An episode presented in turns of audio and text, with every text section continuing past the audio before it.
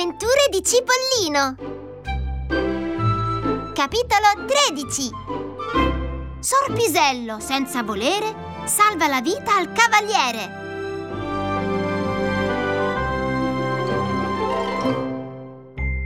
Il sorpisello si svegliò al buio e credeva di essere già stato impiccato. Ah, sono morto.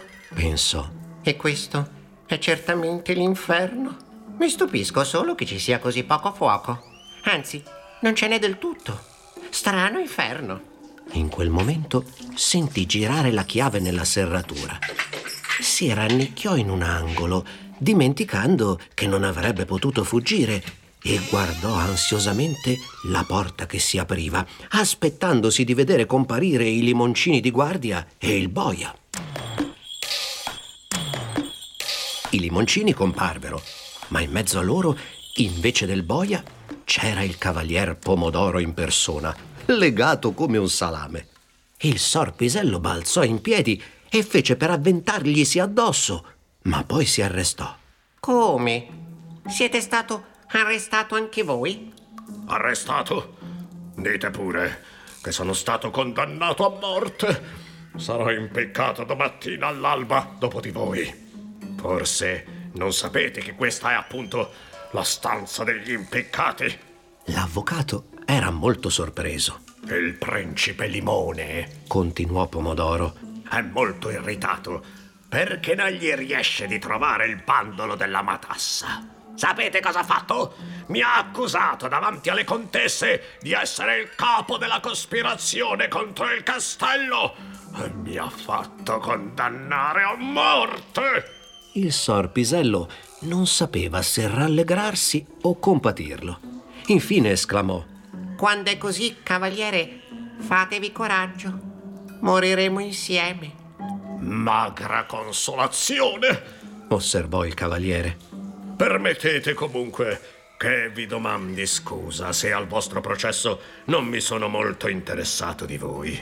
Capirete, ne andava della mia vita. Mm, oramai è acqua passata. Non parliamone più. Propose gentilmente il sorpisello. Siamo compagni di sventura.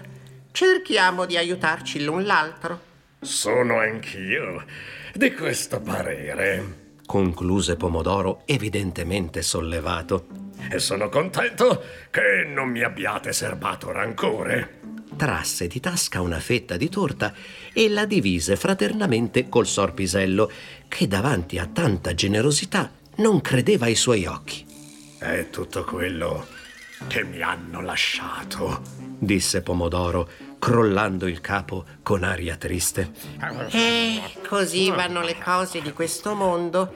Fino a ieri eravate praticamente il padrone del castello e oggi non siete che un prigioniero. Pomodoro continuò a mangiare la torta senza rispondere. Mm, sapete, disse poi, sono quasi contento che quel cipollino mi abbia giocato. In fondo è un ragazzo furbo. Mm, e quel che ha fatto lo ha fatto per nobiltà di cuore, per aiutare i poveri. Già, approvò il sorpisello. Chissà, proseguì Pomodoro.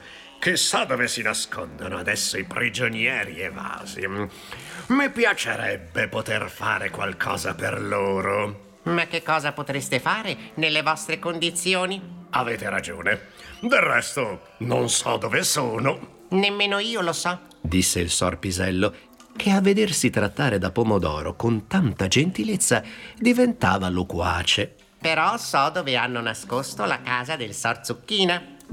A sentire queste parole, il cuore del cavaliere cessò di battere. Pomodoro, si disse subito, fai bene attenzione a ciò che dirà questo tonto.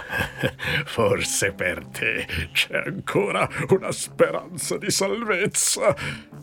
Davvero lo sapete? Continuò a voce alta, rivolgendosi all'avvocato. Lo so, certo, ma non lo dirò mai. Non voglio far del male a quella povera gente.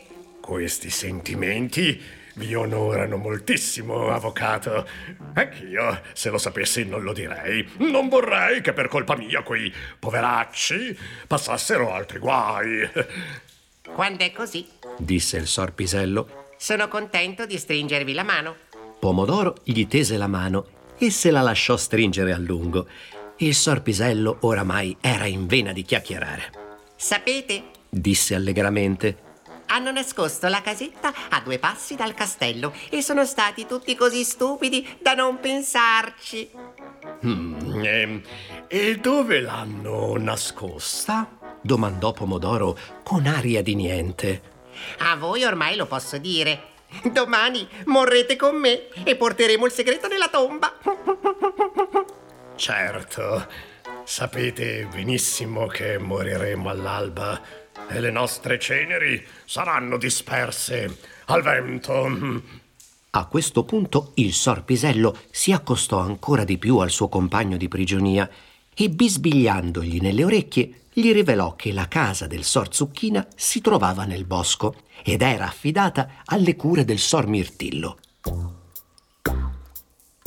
Pomodoro lo lasciò finire di parlare, poi gli prese la mano, gliela strinse calorosamente ed esclamò Mio caro amico, vi ringrazio molto di avermi confidato questa importante notizia. Voi mi salvate la vita.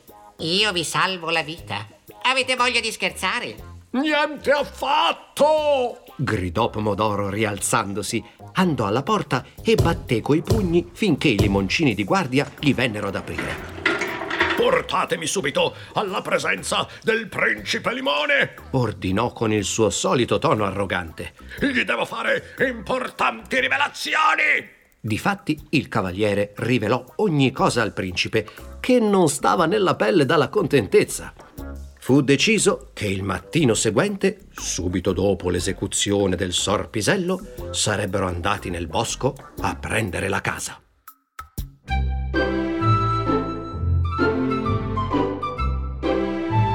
Vi sono piaciute le avventure di Cipollino?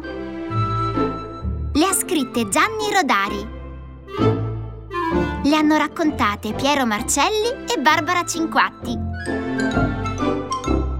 E ha diretto tutto questo lavoro Veronica Salvi.